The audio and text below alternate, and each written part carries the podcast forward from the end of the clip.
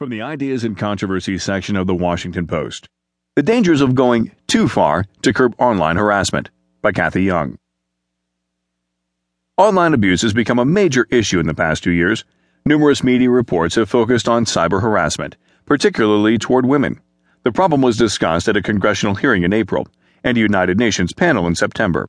Politicians have called for better law enforcement solutions, while internet platforms such as Google, Facebook, and Twitter have taken steps to